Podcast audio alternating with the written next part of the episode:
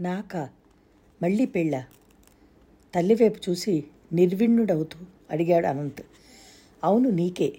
నాకు ఆ పిల్ల అన్ని విధాలా నచ్చింది. నువ్వు కూడా చూసి ఊ అంటే ముహూర్తం పెట్టించేస్తాను శాంతస్వరంతోనే అయినా దృఢంగానే అంది రాజేశ్వరమ్మ. అమ్మా! అనంత ముఖంలో గబగబా రంగులు మారాయి. మొదట ఎరుపు రంగులోకి తిరిగింది. ఆ పైన హృదయంలో హఠాత్తుగా ఉప్పెనలా పొంగిన బాధని జాగ్రత్తగా నిగ్రహించుకుని బలవంతంగా అణిచిపెట్టుకుంటున్నట్టుగా కుమిలిపోయి కుంచుకుపోయింది. చివరికి ఆవేదన కూడా అంతరించి రాయి కంటే కఠినంగా మారి నిర్లిప్తంగా ఉండిపోయింది. పిల్లని చూడ్డానికి నీకు ఎప్పుడైనా వీలవుతూ చెప్తూ వాళ్ళకి నేను కబురు చేస్తాను. కొడుకు ముఖంలో క్రమంగా వస్తున్న మార్పులని జాగ్రత్తగా పరిశీలిస్తున్న తల్లి నిదానంగా అంది. వద్దమ్మా వద్దు. ఇంకెప్పుడూ ఈ జన్మలో ఏ ఆడదాని నీడ కూడా నా మీద పడకూడదు పడనివ్వను నేను. వణుకుతున్న కంఠాన్ని అతి ప్రయత్నం మీద నిగ్రహించుకుంటూ అన్నాడు అతను. క్షణంసేపు గదిలో భయంకరమైన నిశ్శబ్దం ఏర్పడింది. ఆ నిశ్శబ్దాన్ని సున్నితంగా చీల్చుకుంటూ ఆవిడ స్వరం వినపడింది. ఎంతో మెల్లగా మృదువుగా మాట్లాడుతున్న ఆ కంఠం సృష్టిలో యావత్తు సానుభూతిని వాత్సల్యాన్ని నింపుకున్నట్టుగా ఉంది. అనంత్ ఒక్క మాట చెప్పనా నీకు? అనంత్ సమాధానం చెప్పలేదు. నిలబడానికి శక్తి లేని వాడిలా వెళ్ళి మంచం అంచున కూలబడి రెండు చేతుల్లోనూ ముఖం దాచుకున్నాడు. చూడు అనంత్ మనిషి ఏదైనా పొరపాటు చేసినప్పుడు ఏనాటికైనా అది పొరపాటును తెలుసుకోవడం పశ్చాత్తాపడడం ఈ రెండూ అవసరమే కాదంటం లేదు. కానీ తెలివి తక్కువ వలనో మూర్ఖత్వం వలనో ఒకసారి చేజారిపోయిన దానికి జీవితాంతం ఎవరికి వారే చిత్రహింస చేసుకుంటూ కూర్చోవడం న్యాయం కాదు. నా ప్రారంధమో నీ దురదృష్టమో జరిగిందేదో జరిగిపోయింది. మూడు పదులైనా నిండని నువ్వు ఇలా సర్వం త్యజించి అన్ని కోరికలకి దూరమై సరదాలని చంపుకొని విరక్తిగా సన్యాసిలా బతుకుతూ ఉంటే చూసి భరించడం నా వల్ల కావటం లేదురా.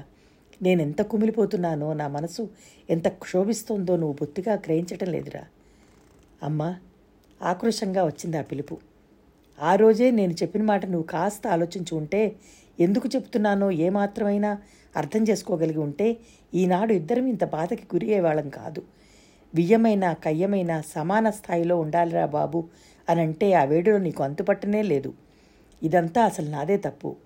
ఆనాడే నేను కఠిన కఠినత వహించి ఉండి ఉంటే శాసించి ఉండి ఉంటే ఎంతైనా బాగుండేది. నీ బాగు నువ్వు చూసుకోగలవులే అనుకున్నానే తప్ప ఇంత దూరం ఆలోచించలేదు. ఈ పొరపాటికి బాధ్యురాలిని నేనే. దీనిని సరిదిద్దాల్సిన బాధ్యత కూడా నా మీదే ఉంది. అందుకే ఈసారి నేను ఎన్నిక చేసిన పిల్లని చేసుకుని చూడమంటున్నాను. అనంతముఖం అతని చే అరచేతుల్లో అశాంతంగా అటు ఇటు కదిలింది. చివరికి తలెత్తి తల్లివైపు చూశాడు. చిన్నపిల్లవాళ్ళ అన్నాడు అమ్మా చిన్నప్పటి నుంచి నేను ఎన్నో పొరపాట్లు చేస్తూ నీకు కష్టం కలిగిస్తూనే వచ్చాను. స్కూల్కి వెళ్ళమని పంపిస్తే ఎగ్గొట్టికి సినిమాలకు వెళ్ళి వెళ్ళేవాడిని పోట్లాట్లల్లో జోక్యం చేసుకోవద్దని నువ్వు ఎన్నిసార్లు హెచ్చరించి పంపినా బయటికి వెళ్ళగానే అన్ని తగవుల్లో నేనే తలదూర్చేవాణ్ణి. పుస్తకాలు కొనుక్కోమని డబ్బు ఇస్తే అది ఎవరికో దానం చేసి స్నేహితుల పుస్తకాల మీదకి ఆధారపడిన రోజులు ఉన్నాయి. నువ్వు నన్ను డాక్టర్ చేయాలని కన్న కలలు నాకు తెలిసి కూడా నేను ఇంజనీర్ని అయ్యాను. ఇవన్నీ నీకు కష్టం కలిగించినా సహించి ఇవన్నీ నీకు కష్టం కలిగించినా సహించి ఎప్పటికప్పుడు నన్ను క్షమిస్తూనే వచ్చావు. పెద్ద అయిన తర్వాత నీకు బాధిస్తుందేమో అన్న ఊహ కూడా లేకుండా చేసిన ఈ తప్పుని క్షమించమ్మా. ఇంకెప్పుడు నీ అనుమతి లేందా ఏది చేయను. అనంత్ నీ చిన్న విషయాలు నీ చిన్ననాటి విషయాలు ఉదాహరణకి తీసుకురాకురా. అప్పుడు నువ్వేం చేసినా అవి నీ చదువుకి ఆటంకం తీసుకురాలేదు. నువ్వు ఎన్ని సినిమాలు చూసినా స్ట్రైకుల్లో తలదూర్చినా ఒక్కనాడు కూడా నువ్వు పరీక్ష ఫెయిల్ కాలేదు. నేను కోరిన ఫలితాన్ని నేను ఊహించని దానికంటే ఉన్నతంగానే నాకు అందించావు. వాటికి దీనికి పోలిక లేదు. నన్నేం చేయమంటావో చెప్పమ్మా. నువ్వు మళ్ళీ పెళ్ళి చేసుకో. జరిగిందంతా మర్చిపోవడం అంత తేలిగ్గా అనిపించటం లేదమ్మా. గతాన్ని గబ్బిలల్లా పట్టుకుని వేలాడుతూ కూర్చుంటే కలిగే ప్రయోజనం ఏమైనా ఉందంటావా? ప్రయత్నించి చూస్తే సాధ్యం కానిదంటూ ఏదీ లేదన్న సంగతి నీకు తెలియదా? అనంత సమాధానం చెప్పలేదు. ఎంతసేపైనా దించిన తల ఎత్తలేదు. రాజేశ్వరమ్మ ప్రాణం చిక్కబట్టుకుని కొడుకు నోటి నుంచి రాబోయే సమాధానం కోసం ఎదురు చూస్తోంది క్షణాలు గడిచాయి. నిమిషాలు దొర్లై చివరికి తనే అడిగింది ఏమంటావు? ఏం చెప్పనమ్మా నువ్వు నువ్వు నా బలహీనతను ఇంకేదైనాను భార్యగా మరో స్త్రీని నేను జీవితంలోకి ఆహ్వానించలేను. ఆ ఆలోచనే భరించలేను. రాజేశ్వరం సమాధానంగా వెంటనే ఏమీ చెప్పలేదు. తర్వాత నిదానంగా అంది. చూడు అనంత్ నా మాట ఒకటి శ్రద్ధగా విను. బాగా ఆలోచించు. నీకు భార్య అవసరం లేకపోవచ్చు. నీకు కానీ అభంశుభం తెలియని నీ ఇద్దరు పిల్లలకి తల్లి కావాలనే విషయం మర్చిపోకు. నా తర్వాత ఈ ఇంటికి బాధ్యత వహించగలిగిన ఇల్లాలు కావాలి. నీ మంచి చెడులు చూసేందుకు కూడా ఒక మనిషి అవసరం అన్న సంగతి మర్చిపోకు. కాదనడం లేదమ్మా. కానీ ఈ అవసరాలు తీర్చేందుకు నేనే మనిషి మెళ్ళలోనూ తాళి కట్టని అవసరం లేదు. డబ్బు పడేస్తే ఏ మనిషి అయినా ఆ పనులు నెరవేర్చగలరు. పని మనిషా? ఈ రోజుల్లోనా? ఏనాడైనా ఇంట్లో ఏమైందో నువ్వు కాస్త అయినా పట్టించుకుని ఉంటే పని మనుషుల్ని ఇన్ గురించి ఇంత దిలాసగా మాట్లాడి ఉండేవాడు కావు. వాళ్ళ సంగతి నీకేం తెలుసులే. పని మనుషులు అనగానే వాళ్ళ మీద అహర్నిశలు అజాయిష్ అజమాయిషి చేసేందుకు మరో వ్యక్తి కావాలి. లేకపోతే అంతకంటే తలనొప్పి ఇంకోటి ఉండదు. నువ్వు ఉన్నావుగా అమ్మా. ఎలకాలం నేను ఉంటానట్రా అనంత ముఖం అప్రియమైన సంగతి ఏదో వింటున్నట్టుగా బాధతో కుంచుచుకుపోయింది. అలా అనకమ్మా. నేను అనకపోయినంత మాత్రాన జరగబోయేది ఆగుతుందట్రా? అనంత్ నిస్సహాయుడిగా మళ్ళీ చేతుల్లో ముఖం దాచుకున్నాడు. రాజేశ్వరమ్మ కొడుకు దగ్గరగా వచ్చింది. ఆవిడ కంఠం స్థిరంగా దృఢనిశ్చయం తెలియజేస్తూ పలికింది. అనంత్ ఇంతవరకు బలవంతంగా నీ చేత ఏ చిన్న పని చేయించినట్టు జ్ఞాపకం లేదు. ఈ ఒక్క సంగతి నేను చెప్పినట్టు విను. ముందు వెనుకలు ఆలోచించకు. నీ మనసులో బాధని కూడా లక్ష్యం పెట్టకు. కేవలం అమ్మ కోసం పిల్లల కోసం ఈ పని చేస్తున్నాను అనే ఒక్క విషయం జ్ఞాపకం పెట్టుకుని మిగతావన్నీ మర్చిపో.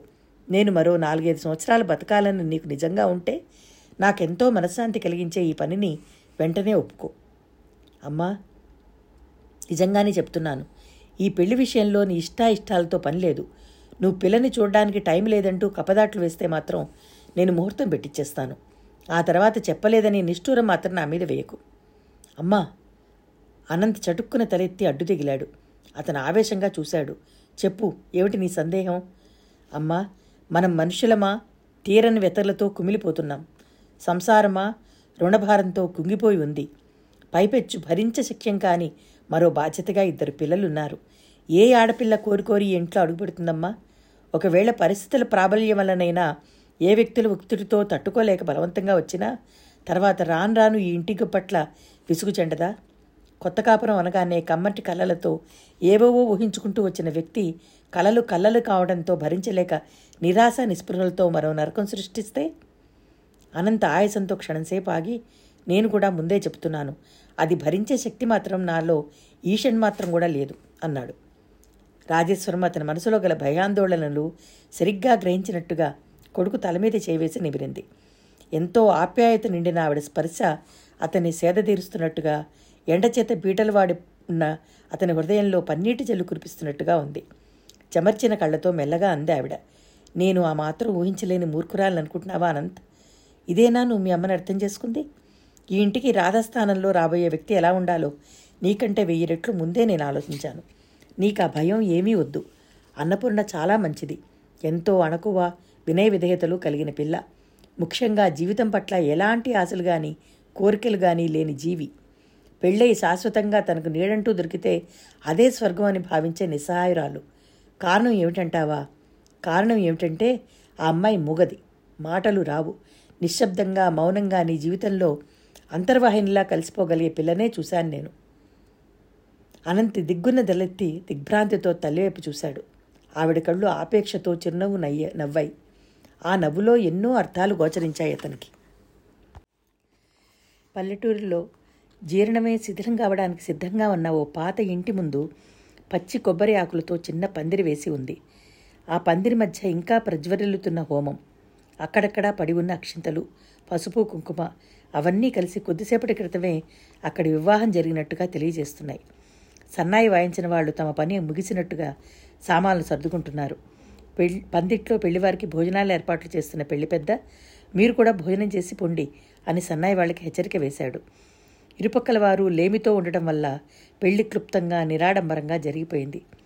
పెళ్ళి కొడుకు పెళ్ళి తతంగం జరుగుతున్నంతసేపు ముభావంగా చిరాకుగా ఉండటం వల్ల ఎవరూ సరదాలకి కానీ సరసాలకి కానీ సాహసించలేకపోయారు. చాలా చిన్న పల్లెటూరు అది. పెళ్ళికూతురైన అన్నపూర్ణని ఆ ఊళ్ళో ఎరగని వారంటూ ఎవరూ లేరు.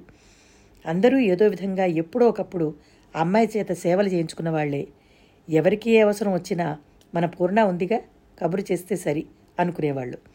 ఒక విధంగా చెప్పాలంటే చిన్నప్పుడే తల్లిని తండ్రిని పోగొట్టుకుని పిన్నతల్లి అండన జీవితం గడపడానికి వచ్చిన అన్నపూర్ణ ఆ ఊరికి పబ్లిక్ ప్రాపర్టీ అయిపోయిందని చెప్పవచ్చు.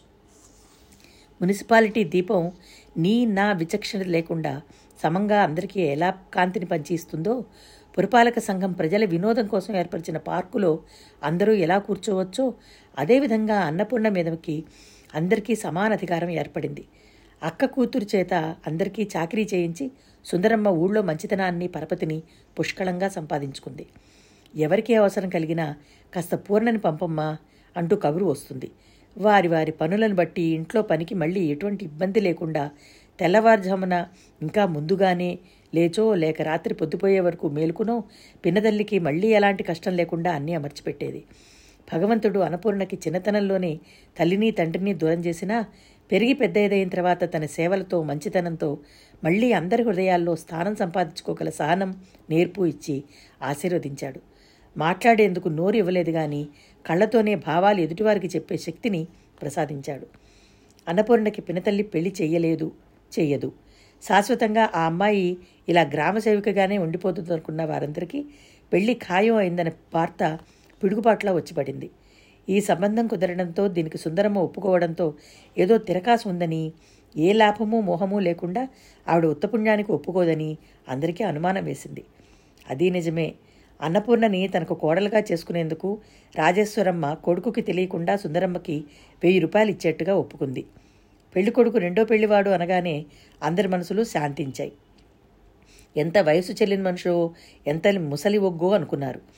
ముసలి ఒగ్గు అయితే మళ్ళీ మూడో రోజుకే అన్నపూర్ణ ముండమోసి శాశ్వతంగా ఈ ఊరు వచ్చేస్తుందేమో సుందరమ్మ అది గ్రహించే పెళ్ళి చేశాను అనే పేరుకు చేస్తోందేమో అని రకరకాల ఆలోచనలతో కుతూహలం పట్టలేక సుందరమ్మ ప్రత్యేకంగా ఆహ్వానించకపోయినా బిలబిల్లాడుతూ అందరూ వచ్చారు. పచ్చటి పశువు బట్టలతో తెల్లటి శరీర ఛాయతో ఆరోగ్యంగా దారుఢ్యంగా కనిపిస్తూ నడిచి వస్తున్న వరుణుని చూడగానే అందరి కళ్ళు బయట్లు కమ్మాయి. నోరు వాయాలైని అన్నపూర్ణకి దిక్కుముక్కు లేని ఆ దౌర్భాగ్యురాలికి ఇంత మంచి మొగుడా?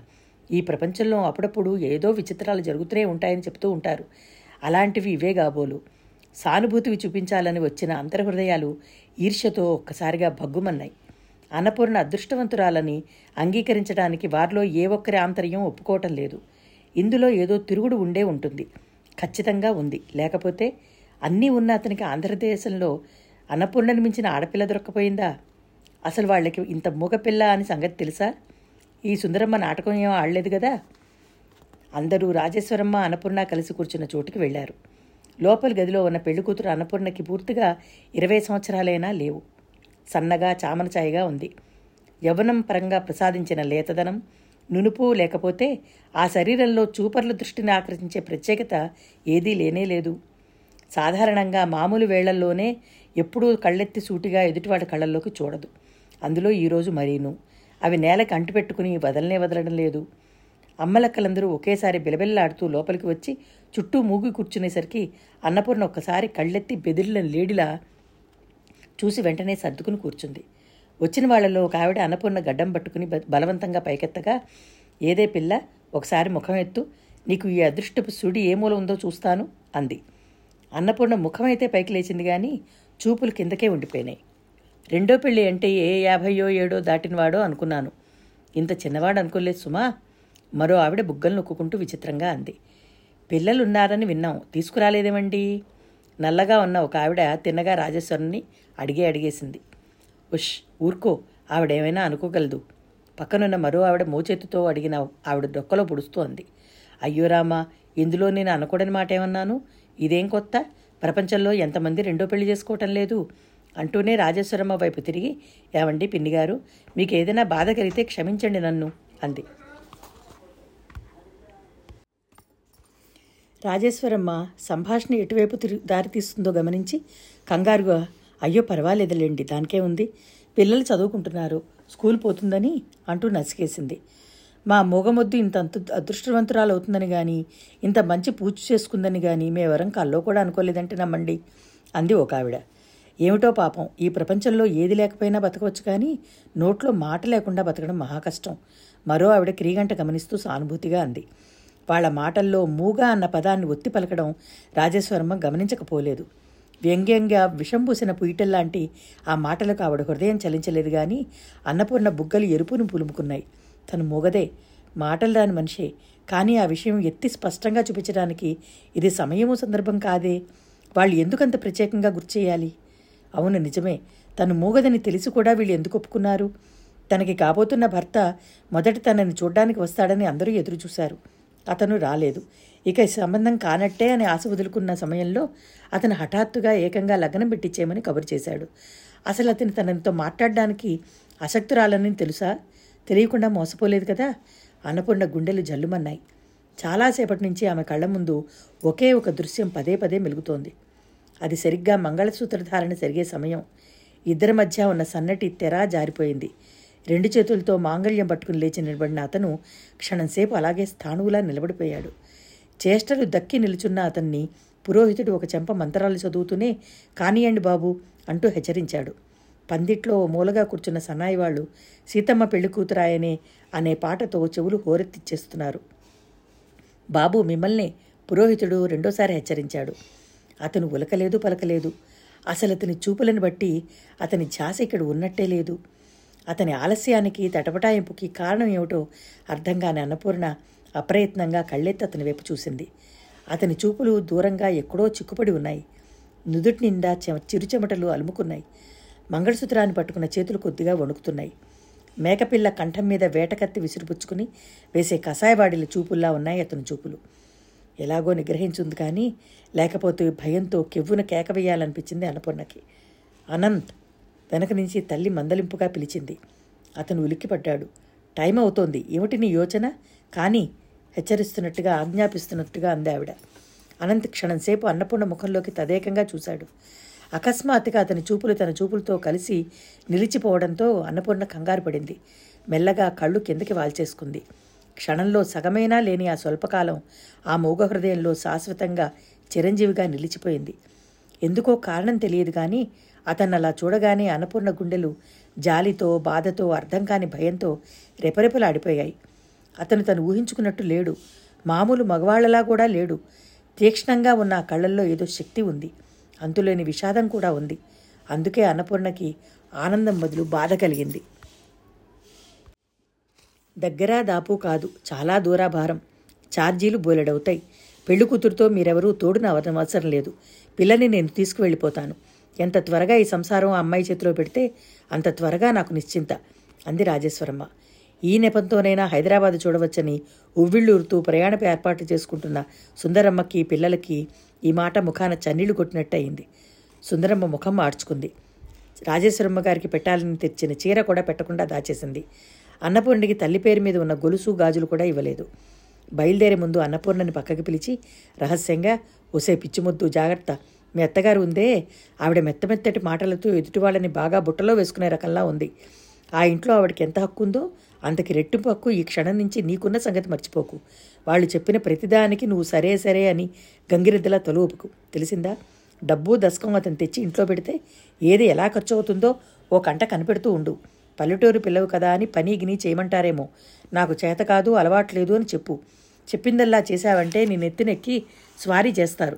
అంటూ గంటసేపు అన్నపూర్ణ అత్తవారింట్లో ఎలా మసులుకోవాలో సంసారం గుప్పిట్లో ఎలా పెట్టుకోవాలో నీతులు చెప్పింది. అన్నపూర్ణ అలవాటు ప్రకారం అన్నిటికీ అలాగే అలాగే అన్నట్టుగా తలూపింది. ప్రయాణానికి సిద్ధమై వాకిట్లో నిలబడి ఉన్న బండిలో కాలు పెట్టే ముందు అన్నపూర్ణ గదిలో ఉన్న పినతండ్రి దగ్గరికి వచ్చి మరోసారి వంగి ఆయన కాళ్ళకి నమస్కారం చేసింది. రంగనాథం గారికి పక్షవాతం వచ్చి ఆరేళ్ళకు పైగా అయింది. అన్నపూర్ణకి ఆయన గురువు స్నేహితుడు బంధువు అన్నీ. పూర్ణ ఏమిటమ్మా? ఆయన వంగి అన్నపూర్ణ తల మీద చేయి వేస్తూ అన్నాడు. కన్న అన్నపూర్ణ తలెత్తి చూసింది. నీళ్ళు నిండిన ఆ కళ్ళల్లో వెయ్యి ప్రశ్నలు లక్ష అనుమానాలు కొండంత భయం చెప్పలేనంత కంగారు కనబడుతున్నాయి. ఆయనకు ఆమె మనసు అర్థమైంది. అన్నపూర్ణ వెళ్ళబోయే ముందు చివరి క్షణంలో మళ్ళీ ఇలా తన దగ్గరికి ఎందుకు వచ్చిందో ఆయనకు అర్థమైంది. కొత్త చోటు కొత్త పరిసరాలు కొత్త మనుషుల మధ్యకి వెడుతోంది. తను మాటామంతి లేని మనిషి. ఇక్కడంటే తన చేష్టలకి కళసౌన్యలకి అంతా అలవాటు పడిపోయారు. అన్నపూర్ణ కళ్ళల్లో భయాందోళనలు ఇట్టే అర్థం చేసుకున్న ఆయన కుడి చేతి వీపు మీద వేసి ఆప్యాయంగా నిమిరారు. ఆ స్పర్శలో జడి చీకట్లో జడుచుకుని బెదిరిపోయిన చిన్నపిల్లకి ధైర్యం చెప్పే తండ్రి ఆప్యాయత చనువు ఉన్నాయి. ఆయన కంఠం ముదువుగా గంభీరంగా పలికింది. చూడు పూర్ణ ప్రపంచంలో మనిషిలో చెడ్డతనానికి మించిన అవసరం ఇంకోటి ఏదీ లేనే లేదు. మనుషుల హృదయాల్లో స్థానం సంపాదించుకోవడానికి మాటలు పెద్ద అవసరమని నేను అనుకోను. నువ్వు మాట్లాడలేకపోయినంత మాత్రాన పెద్దగా దిగులు పడాల్సిన అవసరం నాకేమీ కనిపించటం లేదు. నువ్వు మూగదానివని వాళ్ళకి తెలుసు. నిన్ను వాళ్ళ కుటుంబంలోకి ఆహ్వానించకముందే వాళ్ళకి నీ అశక్తత తెలుసు. మీ అత్తగారుంది చూసావు ఆవిడ జీతంలో బాగా ఎగుడు దిగుళ్ళు చూసిన మనిషి. నిన్ను కన్నకూతిట్లా పెట్టుకోగలదని నా విశ్వాసం. ఇక అతను నీ మెళ్ళో పుస్తకట్టాడంటే అతని జీవితానికి చుక్కాని నీ చేతికి అందించాడన్నమాటే పోతే ఇక పిల్లలు. దేవుడి దయవల్ల పిల్లలంటే నీకు ఇష్టమే కాబట్టి వాళ్ళు నీకు ఎలాంటి ఆటంకమూ కాదు. నేను నీకు చెప్పబోయేదల్లా ఒకటే. సాధ్యమైనంత త్వరగా వాళ్ళతో పాలలో నీళ్ళలా కలిసిపో. వాళ్ళ ఆంతర్యాలు గుర్తించి తలలో నాలుకలా మలసలుకో. ఈ ప్రయత్నం ఎక్కువగా నీ వైపు నుంచే ఉండాలి. సంసారం అనేది చూసావు ఒక తోట లాంటిది. ఈ తోటలో మనం ఎల్లవేళలా మొక్కలనే నాటాలని ప్రయత్నిస్తూ ఉంటాం. కానీ ఎప్పుడో ఎలాగో తెలియకుండా పిచ్చి మొక్కలు కొన్ని ఒలిచి దృఢంగా పెరుగుతాయి. వాటిని ఆదిలోనే గుర్తించి తీసిపారేయాలి. మూగతనం అవిటితనంగా చూసుకుని ఎప్పుడూ కుంగిపోకు. చక్కటి ఇల్లు భర్త సంసారం వీటి మధ్య సుఖశాంతులతో కాపురం చేస్తున్న నిన్ను చూసి అందరూ ఈర్ష్యపడేలాగా చేసుకో సరేనా? అన్నపూర్ణ కళ్ళు కృతజ్ఞతతో తడతళ్ళాడాయి అలాగే అన్నట్టు తలూపింది. నువ్వు లేని లోటు ఈ ఇంట్లో అందరికంటే నన్నెక్కువగా బాధిస్తుందని నీకు తెలుసు. నేను ఈ రెండు రోజుల నుంచి అది ఎలా పూరించుకోవడమా అని ఆలోచిస్తున్నాను. నిట్టూర్పు విడుస్తూ అన్నారాయన. ఆ మాట నిజమే. పని చేసినప్పుడు చేసినా మిగతా వేళల్లో ఏ క్షణం తీరుబడి దొరికినా అన్నపూర్ణ పిన్నతగిందిని దగ్గరికి వచ్చి కూర్చునేది. ఆయన దగ్గర నుంచి అన్ని విషయాలు తెలుసుకుంటూ ఉండేది. ఇంకా ఏమిటి ఆలస్యం? ఏం చేస్తున్నావే పూర్ణ? అని వాకిట్లోంచి పెనతల్లి కేకవేయడంతో అన్నపూర్ణ వెళ్ళడానికి సిద్ధమైంది. ఆయన అన్నపూర్ణ చేయి పట్టుకుంటూ అన్నాడు పూర్ణ నీకు నేను రాయడం చదవడం నేర్పడానికి ఎంత శ్రమపడ్డానో తెలుసు కదా. నువ్వు నా నుంచి దూరంగా వెళ్ళిపోతున్నావు. నా మనసంతా నువ్వెలా ఉన్నావా అని కొట్టుకుంటూ ఉంటుంది. నీ వ్రాత బాగుండదని మొహమాట పడక అప్పుడప్పుడు ఉత్తరాలు రాస్తూ నీ యోగక్షేమాలు తెలియజేస్తూ ఉండు అన్నాడు. అన్నపూర్ణ కళ్ళల్లో మళ్ళీ నీళ్ళు ఊపికాయి. అలాగే అన్నట్టు తలూపింది పినతండ్రి గదిని వదిలేస్తూ బయటకు వచ్చే ముందు ఒకసారి మళ్ళీ వెనక్కి తిరిగి చూసింది. ఇంతవరకు తనకు ధైర్యం చెప్పిన ఆయన కళ్ళల్లో నీళ్ళు నిండి ఉన్నాయి. నీళ్ళు నిండిన కళ్ళతో వాత్సల్యాభిమానాలతో ఇటే చూస్తున్నారు ఆయన. ఆత్మీయత ఆదరణ నిండిన ఆ చూపుని అన్నపూర్ణ మనోమధిరంలో జాగ్రత్తగా భద్రపరుచుకుంది.